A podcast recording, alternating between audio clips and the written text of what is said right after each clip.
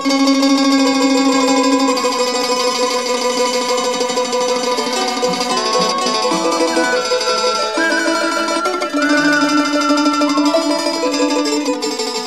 ยุไทย PBS ร่วมกับสถานีวิทยุเสียงสื่อสารมวลชน คณะการสื่อสารมวลชน และสถาบันวิจัยสังคม มหาวิทยาลัยเชียงใหม่ เสนอสารคดีชุด วิถีชาติพันธุ์ไทยในล้านนา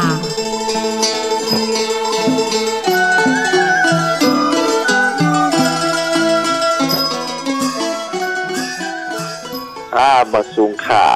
พี่น้องผู้ดำนินเท่าขาทั้งสิ่งเขาขาจือว่าใจแสงเมืองค่ะ อยู่เก่งใหม่เอาปุ่นปอเทศการเวทีโครงการป้ายอยู่ลีและตั้งตั้งไว้การเจ้าคืออันนั้นก็แบบฟาวเดชั่นนะคะเอาปุ่นพรไว้ภายการสื่ออีกเลยป้าการตรงวงพี่น้องเจ้าคือไปในที่วิ่งเก่งใหม่อีกป้าเลยการสื่อในเมืองไปกำพองนะคะ แสงเมืองมังกร ชาวไทยใหญ่ที่เกิดและเติบโตในจังหวัดเชียงใหม่ กล่าวแนะนำตนเองว่า ปัจจุบันทำงานอยู่ในมูลนิธิเพื่อสุขภาพ และการเรียนรู้แรงงานชาติพันธุ์ รับผิดชอบด้านสื่อ และภาคประชาสังคม ในจังหวัดเชียงใหม่และรัฐฉาน ผมชื่อแสงเมืองนะครับ ปัจจุบันเป็นทำงานที่มูลนิธิเพื่อสุขภาพ และการเรียนรู้ของแรงงานชาติพันธุ์ นะครับรับผิดชอบด้านสื่อรวมไปถึงด้านภาคประชาสังคมของพี่น้องชาวไทยใหญ่ในจังหวัดเชียงใหม่ และอีกบางส่วนด้านสื่อที่ในรัฐชาติด้วยนะครับจริงๆเป็นคนเชียงใหม่เกิดที่เชียงใหม่นะครับ ก็เเรียนเติบโตที่เชียงใหม่จบการศึกษาครับที่เชียงใหม่เติบโตในสังคมไทย แล้วก็ในสังคมไทยใหญ่ในจังหวัดเชียงใหม่ด้วยนะครับ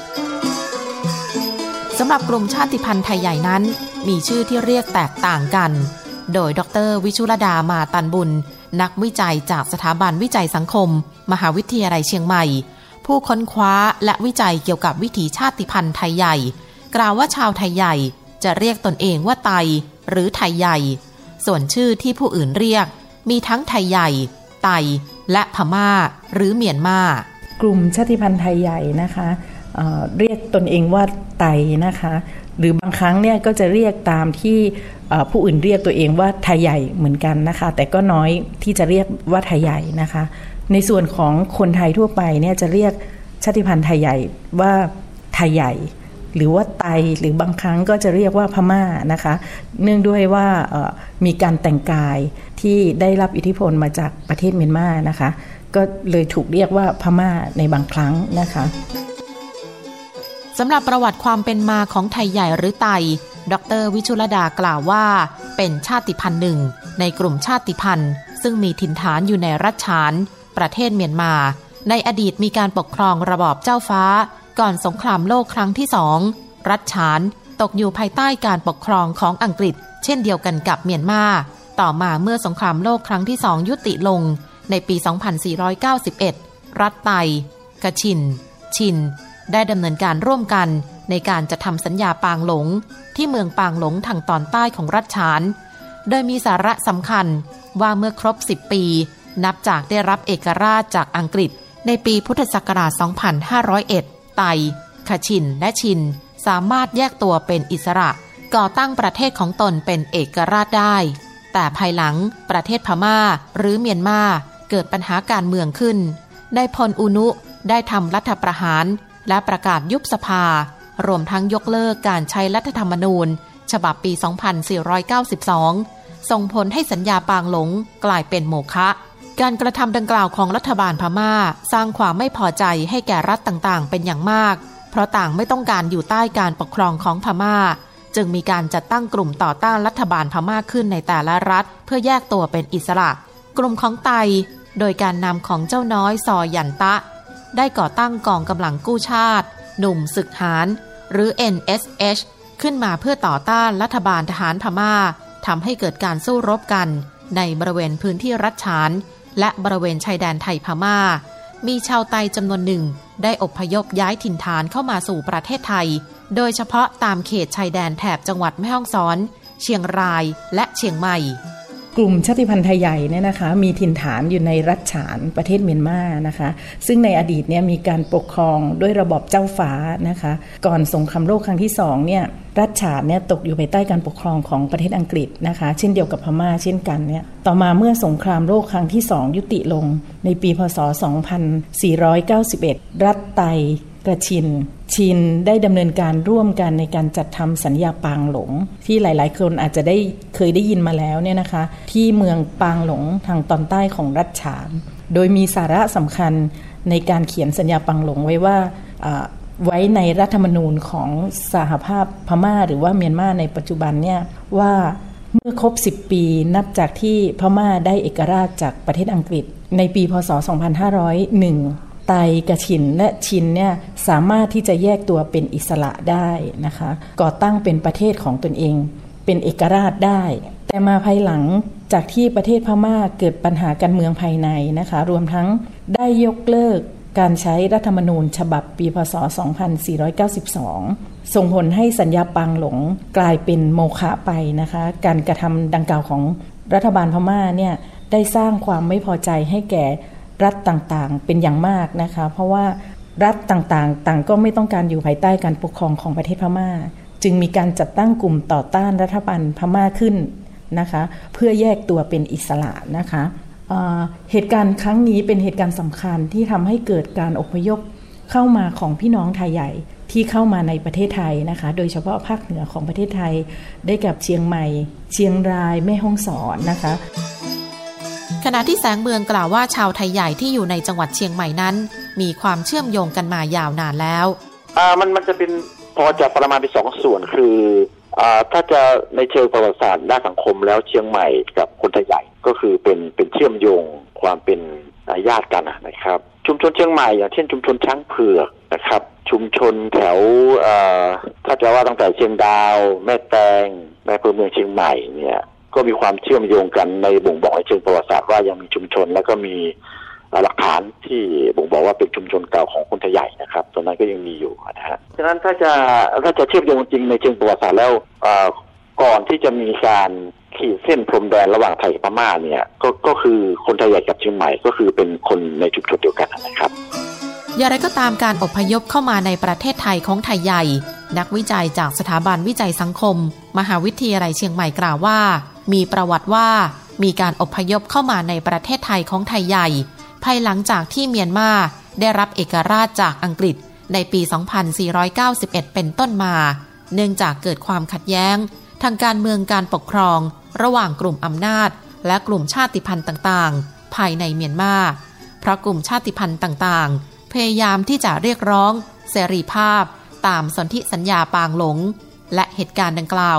ได้ทวีความรุนแรงเป็นการสู้รบ ด้วยความยากลำบาก ในการดำเนินชีวิตตั้งแต่อดีตทำให้ปัจจุบันยังมีกลุ่มผู้อพยพชาวไทยใหญ่ เดินทางเข้ามาทำงานในประเทศไทย ส่วนมากมักเข้ามาในลักษณะของแรงงานข้ามชาติ ภายหลังจากที่เมียนมาได้รับเอกราชจากอังกฤษในปีพศ 2491 เป็นต้นมานะคะ แล้วก็มีการอพยพเข้ามาเรื่อยๆนะคะ ด้วย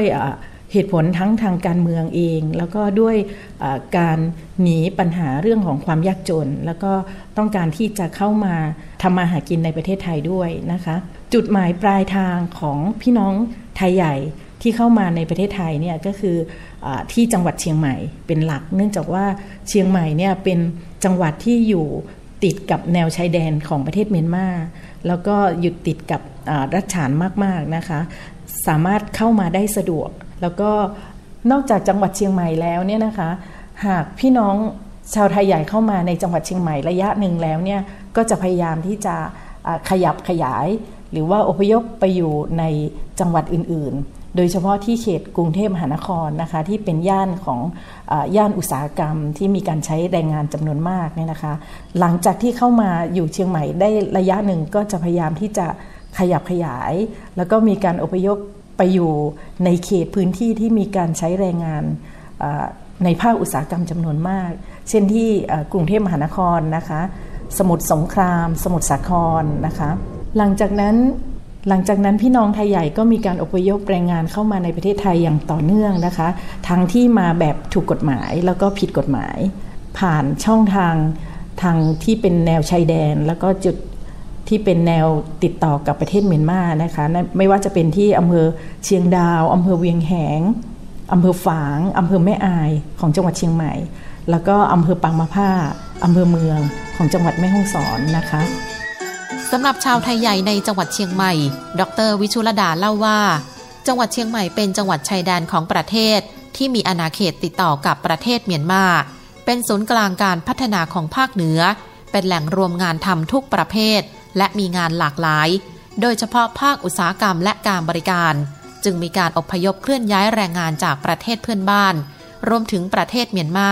เข้ามาอยู่ในจังหวัดเชียงใหม่เป็นจำนวนมาก โดยเฉพาะแรงงานไทยใหญ่ที่มีการอพยพแรงงานเข้ามาอยู่อย่างต่อเนื่อง และนับวันจะมีจำนวนมากขึ้นเรื่อยๆ ทั้งเข้ามาแบบถูกกฎหมายและผิดกฎหมาย โดยข้ามเข้ามาทางช่องทางชายแดน ที่เป็นจุดติดต่อกับประเทศเมียนมา ได้แก่อำเภอเชียงดาว เวียงแหง ฝาง แม่อาย บางส่วนข้ามมาทางช่องทางอำเภอปางมาผ้า จังหวัดแม่ฮ่องสอน และอำเภอแม่สาย จังหวัดเชียงราย ถึงแม้ว่ารัฐบาลจะมีนโยบายให้มีการจดทะเบียนแรงงานต่างด้าวทุกปี แต่จำนวนตัวเลขดังกล่าว ก็ไม่สามารถระบุได้ชัดเจน ว่าปัจจุบันมีจำนวนแรงงานต่างด้าว หรือแรงงานข้ามชาติไทยใหญ่ อาศัยในจังหวัดเชียงใหม่ เป็นจำนวนเท่าไหร่ เพราะผู้ที่อพยพเข้ามาบางส่วน ลักลอบเข้ามา และไม่มีการจดทะเบียนแรงงานต่างด้าว ปัจจุบันหลายพื้นที่ในจังหวัดเชียงใหม่ โดยเฉพาะอำเภอเมือง จึงมีภาพของชุมชนแรงงานต่างด้าวไทยใหญ่เล็ก ๆ กระจายอยู่ทั่วไป โดยเฉพาะพื้นที่บริเวณขอบขอบของอำเภอเมือง สาเหตุสำคัญของการหลั่งไหลเข้ามาของแรงงานข้ามชาติไทยใหญ่ในจังหวัดเชียงใหม่มีหลายประการ นับตั้งแต่อดีตที่มาด้วยความกดดันทางสังคม และการเมืองภายในประเทศ ที่มีการสู้รบ และถูกกดขี่จากรัฐบาลเมียนมา ต่อมาเมื่อภาวะสงครามลดลง การอพยพเข้ามาของไทยใหญ่ยังมีมาอย่างต่อเนื่อง มีสาเหตุจากความยากจน และความต้องการความมั่งคั่งทางเศรษฐกิจ นอกจากสาเหตุในประเทศต้นทางแล้ว ยังมีสาเหตุมาจากการขาดแคลน แรงงานของประเทศไทย การตกเป็นเหยื่อขบวนการค้ามนุษย์ รวมถึงความต้องการเข้ามาแสวงโชค และประสบการณ์ใหม่ ๆ จากการสำรวจโดยสำนักงงานแรงงานจังหวัดเชียงใหม่พบว่า ช่วงไตรมาสแรกของปี 2559 แรงงานต่างด้าวเข้าเมืองโดยถูกต้องตามกฎหมาย และได้รับอนุญาตให้ทำงาน มีจำนวนทั้งสิ้น 9690 คน เป็นแรงงานที่ได้รับอนุญาตให้มาทำงานเป็นการชั่วคราว 3 สัญชาติ ได้แก่เมียนมา ลาว กัมพูชา มีจำนวนทั้งสิ้น 81,554 คน จำแนกเป็นสัญชาติเมียนมามากที่สุด คิดเป็นร้อยละ 99.81 หรือจำนวน 81,395 คน สัญชาติลาวร้อยละ 0.16 หรือ 134 คน และสัญชาติกัมพูชาร้อยละ 0.03 จำนวน 25 คน ปัญหาต่างๆ ภายในประเทศทั้งด้านการเมือง เศรษฐกิจสังคม รวมถึงการละเมิดสิทธิมนุษยชน เป็นแรงผลักดันให้ชาวไทยใหญ่จำนวนมาก ตัดสินใจอพยพย้ายถิ่นฐานเข้ามาอยู่ในประเทศไทย โดยเฉพาะจังหวัดเชียงใหม่ที่มีการเติบโตทางเศรษฐกิจ และเป็นเมืองศูนย์กลางการท่องเที่ยวของภาคเหนือตอนบน มีความต้องการแรงงานจำนวนมาก ช่วงแรกของการอพยพเข้ามาตั้งถิ่นฐานของชาวไทยใหญ่ในเมืองเชียงใหม่ในอดีต เกิดจากการที่ชาวไทยใหญ่ที่อาศัยอยู่ในแคว้นรัชฉานของเมียนมา ถูกกษัตริย์เข้าลุกราน และครอบครองดินแดนของชาวไทยใหญ่ จนในที่สุด พม่าตกอยู่ในอำนาจการปกครองของอังกฤษ แคว้นรัชฉานถิ่นฐานของชาวไทยใหญ่ ตกอยู่ในอำนาจการปกครองของอังกฤษด้วย ปีพุทธศักราช 2539 และ 2540 กองกำลังทหารเมียนมาออกคำสั่ง ให้หมู่บ้านไทยใหญ่หลายหมู่บ้านในตัวเมือง ย้ายลงไปยังเขตปกครองของทหาร โดยกล่าวหาว่าชาวบ้านให้การสนับสนุน กับกลุ่มผู้ต่อต้านแห่งรัฐฉาน โดยชาวบ้านต้องย้ายออกจากพื้นที่ ภายในเวลา 5-7 วัน มีหมู่บ้านไทยใหญ่หลายแห่งที่ถูกเผาบ้านเรือน จนเหลือแต่ซาก ส่งผลให้มีกลุ่มไทยใหญ่ที่เป็นผู้ลี้ภัย หลั่งไหลเข้ามาอย่างประเทศไทยเป็นจำนวนมาก ส่วนใหญ่มาจากพื้นที่อบพยพในตอนกลางของรัฐชานที่ไม่สามารถทำงาน และอยู่แบบหลบๆซ่อนๆได้ สถานการณ์ได้ทวีความรุนแรงขึ้น มีการสังหารโหดเป็นจำนวนมาก ก่อให้เกิดความหวาดกลัวของชาวไทยใหญ่ จนทำให้หนีออกจากพื้นที่ และอพยพเข้ามาในอาณาเขตของไทยอย่างต่อเนื่อง พื้นที่ที่เข้ามาอยู่อาศัย ได้แก่จังหวัดแม่ฮ่องสอน และจังหวัดเชียงใหม่ ได้แก่อำเภอเชียงดาว เวียงแหงอำเภอพร้าว และอำเภอแม่แตงส่วนช่วงที่สองพบว่าหลังจากที่ชาวไทยใหญ่ มีการเข้ามาอยู่ในประเทศไทยแล้ว เริ่มมีการชักชวนญาติพี่น้องเพื่อนเข้ามาด้วย คนที่มีญาติมาอยู่ก่อนแล้ว จึงตัดสินใจตามมา และมีเครือข่ายอยู่ในจังหวัดเชียงใหม่ กลุ่มนี้จึงเข้ามาได้ง่าย และถูกหลอกน้อย ส่วนคนที่ไม่มีญาติพี่น้องอยู่ในประเทศไทย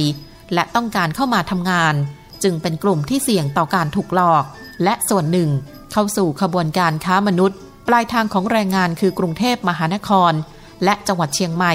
ที่มีวัฒนธรรม ที่ใกล้เคียงกับชาวไทยใหญ่ มีการนับถือพุทธศาสนาเหมือนกัน มีประเพณีที่มีรูปแบบที่คล้ายกัน มีภาษาที่ใกล้เคียงกัน โดยลักษณะภูมิประเทศที่มีชายแดนติดกัน จึงสามารถเดินทางด้วยเท้าได้สะดวก เนื่องจากไม่มีแม่น้ำสายใหญ่กั้นพรมแดน ค่ะพี่น้องไทยใหญ่ที่เข้ามาอยู่ในจังหวัดเชียงใหม่เนาะปัจจุบันเนี่ยจะเห็นว่ามีเยอะค่อนข้างเยอะนะคะ แล้วก็ มีการกระจายตัวอยู่ทั้งในเขตเมืองแล้วก็อำเภอรอบนอกด้วยนะคะ ซึ่งลักษณะการอยู่อาศัยของพี่น้องไทยใหญ่เนี่ยส่วนใหญ่ต้องยอมรับว่าส่วนใหญ่จะเป็นพี่น้องไทยใหญ่ที่มาทำงาน เป็นแรงงานนะคะ ลักษณะความความเป็นอยู่หรือว่าการตั้งบ้านเรือนเนี่ยส่วนใหญ่จะอาศัยอยู่ตามหอพักนะคะ มีบ้างที่อาศัยอยู่เป็นบ้านพักที่ให้เช่าเป็นหลัง แต่ลักษณะการอยู่ก็จะมีการอยู่รวมกัน เป็นครอบครัว เป็นญาติพี่น้องนะคะ ซึ่งมีการชักชวนกันเข้ามาทำงาน จากคนที่เคยมาทำงานในจังหวัดเชียงใหม่แล้วเนี่ยเมื่อกลับไปที่รัชฉานก็จะดึงเอาญาติพี่น้องทางนู้นเข้ามาทำงาน พอดึงญาติพี่น้องหรือว่าคนรู้จักเข้ามาทำงาน เมื่อมาพักอาศัยอยู่ในจังหวัดเชียงใหม่ ก็มักจะรวมกลุ่มกันอยู่ อย่างนี้นะคะไม่ว่าจะเป็นหอพักหรือบ้านเช่า ซึ่งบางแห่งก็จะกลายเป็นชุมชนไทยใหญ่ไปเลยนะคะในอีกส่วนหนึ่งอันนี้กรณีของแรงงานนะคะ พูดถึงแรงงานก็จะแยกออกเป็นแรงงานที่เคยมานานแล้ว กับแรงงานที่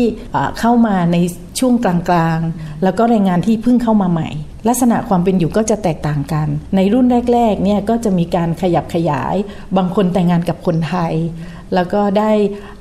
สัญชาติเนาะได้สัญชาติเป็นคนไทยแล้วเนี่ยก็จะมีการซื้อบ้าน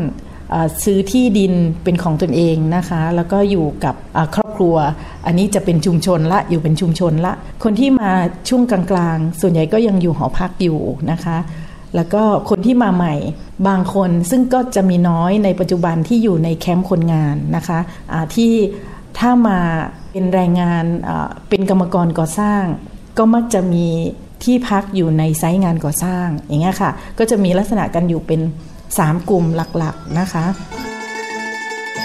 สำหรับวิถีชีวิตความเป็นอยู่ของชาวไทยใหญ่ในประเทศไทย ค่อนข้างจะมีอัตลักษณ์อย่างมาก โดยเฉพาะความเป็นพุทธศาสนิกชน ซึ่งดรวิชุลดา นักวิจัยจากสถาบันวิจัยสังคมมหาวิทยาลัยเชียงใหม่กล่าวว่า ถ้าเป็นวันพระ ชาวไทยใหญ่จะหยุดงาน เพื่อไปทำบุญ มีภาษาพูด ภาษาเขียนเป็นของตนเอง แต่เด็กไทยใหญ่รุ่นใหม่ ก็จะสื่อสารกันด้วยภาษาไทยใหญ่น้อยลง ในเรื่องของวิถีชีวิตของพี่น้องไทยใหญ่เนี่ยในจังหวัดเชียงใหม่เองเราจะเห็นว่าพี่น้องไทยใหญ่เนี่ยค่อนข้างที่จะมีอัตลักษณ์ที่เป็นของพี่น้องไทยใหญ่เองเลยที่โดดเด่นก็คือความเป็นพุทธศาสนิกชนนะคะ พี่น้องไทยใหญ่ชอบที่จะทำบุญมากๆนะคะ เคยคุยกับในเพื่อนกลุ่มเพื่อนฝูงหลายหลายคนที่เคยใช้แรงงานไทยใหญ่ ก็จะเห็นว่าอันนี้เป็นปัญหาของคนไทยนะคะ ถ้าใช้แรงงานไทยใหญ่ ถ้าเรารีบๆเนี่ยถ้าเกิดวันพระเนี่ยพี่น้องไทยใหญ่จะหยุดงาน ก็คือไม่สามารถทำงานตามที่เรารีบได้ อันนี้จะชี้ให้เห็นว่าพี่น้องไทยใหญ่ยังเคร่งครัดในเรื่องของการการทำบุญนะคะ เป็นพุทธศาสนิกชนที่ดีมากๆ แล้วก็ถือเป็น สิ่งสำคัญมาก ถึงแม้ว่าจะทำงานแบบเร่งรีบแค่ไหน ถ้าเป็นวันพระจะต้องหยุดงานทันทีเลยนะคะอันนี้เป็นสิ่งที่ที่เห็นได้ชัด แล้วก็ส่วนอื่นเนี่ยที่เป็นการใช้ชีวิตของพี่น้องไทยใหญ่เองเนี่ยก็จะไม่มีความแตกต่างจากคนทำงานในเมืองทั่วไปนะคะ ก็คือเช้ามาก็ไปทำงานเย็นมาก็กลับบ้าน แต่ว่าเขาจะมีความแตกต่างที่เห็นได้ชัดคือความความเป็น คนที่ประหยัดนะคะ มีการใช้จ่ายเงินอย่างมีเหตุผลนะคะ อาจจะเนื่องด้วยเขาเข้ามาทำงาน เพราะว่าอยากจะหาหาไรายได้หาเงินนะคะ บางคนก็จะใช้คำว่ามาขุดทองนะคะที่ที่ประเทศไทยอย่างเงี้ยค่ะ ด้วยเหตุผลเนี้ยคนไทยใหญ่ก็จะมีการมีความ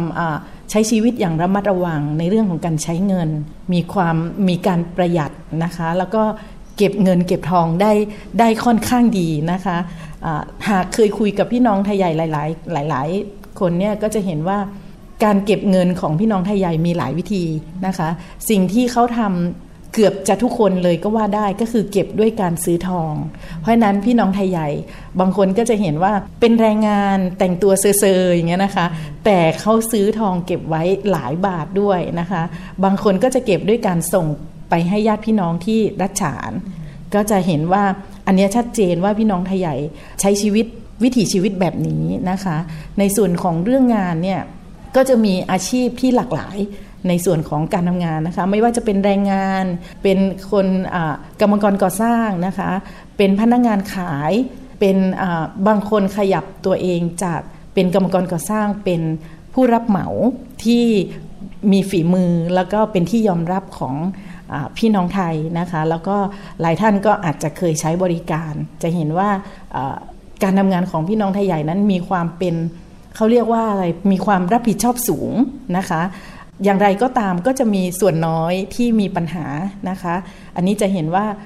ความเป็นอยู่ในเมืองของพี่น้องไทยใหญ่จะเป็นแบบนี้ พี่น้องไทยใหญ่นะคะมีภาษาพูดและภาษาเขียนเป็นของตัวเองนะคะ ภาษาที่ใช้สื่อสารระหว่างกันก็เป็นภาษาไตนะคะ หรือภาษาไทยใหญ่เนี่ยนะคะ ในชีวิตประจำวันก็จะใช้ภาษาไตพูดคุยกันในครอบครัว แล้วก็ในสังคมของพี่น้องไตเอง หากสื่อสารระหว่างคน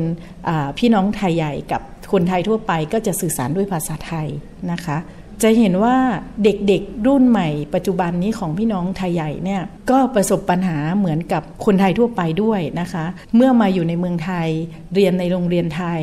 การใช้ภาษาไทยมากขึ้นทำให้เด็กรุ่นใหม่ใช้ภาษาไตสื่อสารน้อยลง อันนี้ก็เป็นปัญหาของพี่น้องไตเหมือนกันนะคะ แต่อย่างไรก็ตามเนี่ย หากอยู่ในครอบครัวก็มีการสื่อสารด้วยภาษาไตเช่นกันนะคะ เช่นเดียวกับที่แสงเมืองกล่าวว่าวิถีชีวิตความเป็นอยู่ของชาวไทยใหญ่ ไม่แตกต่างจากพี่น้องชาวล้านนาในจังหวัดเชียงใหม่ แต่อาจจะมีความแตกต่างกันในเรื่องคำพูดและการแต่งกาย ถ้าเป็นคนคนไทยใหญ่ที่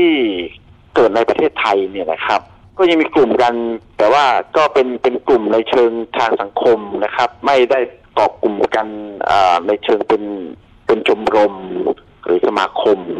หรือว่าที่มันแบบยิ่งใหญ่ อย่างเงี้ยยังยังไม่ค่อยปรากฏ แต่ว่าก็จะเป็นชุมชนที่เป็นแรงงานที่เข้ามาทำงานในประเทศไทย จะมีการก่อกลุ่มทำกิจกรรมในเชิงศาสนา ในเชิงวัฒนธรรมนี่ก็จะชัดเจนกว่าครับก็ไม่แตกต่างกับพี่น้องร้านนาสักเท่าไหร่นะครับ เนื่องจากว่าคำพูดการแต่งกายมิติทางความเชื่อเนี่ยก็ยังคล้ายๆกันนะครับ เพราะฉะนั้นถ้าจะเปรียบเทียบกับทางพี่น้องล้านนาเนี่ยก็จะมีบางเรื่องที่ยังแตกต่างกันนิดหน่อยนะครับ ภาษาก็ยังพอจะสื่อสารกันได้นะครับ รวมไปถึงมิติด้านความเชื่อต่างๆ เพราะฉะนั้นมิติด้านความเป็นอยู่ของพี่น้องไทยใหญ่ในจังหวัดเชียงใหม่ ก็จะเป็นเหมือนกับ ออยู่กับทางศาสนามากกว่าพิธีกรรมหรือว่าประเพณีต่างๆเนี่ยก็จะมีความเชื่อมโยงกับทางศาสนาพุทธโดยกิจกรรมหลักๆ ก็จะเป็นที่วัดนะครับ ก็จะเป็นใหญ่ ๆ ก็จะเป็นวันออกพรรษานะครับวันปีใหม่ไทยใหญ่ที่มีความเชื่อมโยงกับศาสนาเนี่ยนะครับ ก็จะเป็นหลักๆ เพราะว่าส่วนใหญ่ของพี่น้องชาวไทยใหญ่เนี่ยก็จะนับถือศาสนาพุทธนะครับนั้นกิจกรรมหรือว่าประเพณีต่างๆเนี่ยก็จะมีความเชื่อมโยงกับทางวัดนะครับ โดยใช้พื้นที่วัดเนี่ยเป็นที่ประกอบกิจกรรม จะเห็นว่าถ้าเป็นในช่วงประเพณีออกพรรษาเนี่ย หรือประเพณีทางศาสนาเนี่ยครับพี่น้องที่ใหญ่ก็จะแต่งกายชุดไทยใหญ่ออกมานะครับ แล้วก็พากันทำบุญอย่างเงี้ยก็จะเห็นว่าความชัดเจนหรือความความเป็นตัวตนในสังคมเนี่ยก็จะชัดขึ้นครับ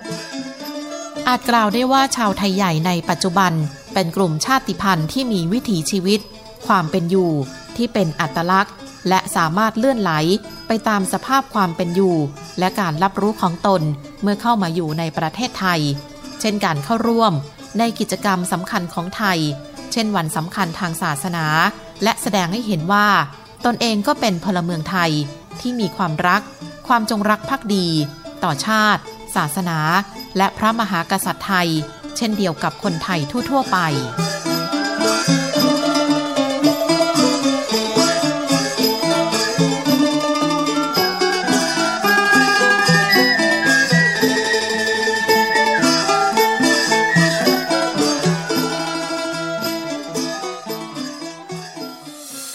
ามรับฟังรายการย้อนหลังได้ที่เว็บไซต์และแอปพลิเคชันไทย PBS Radio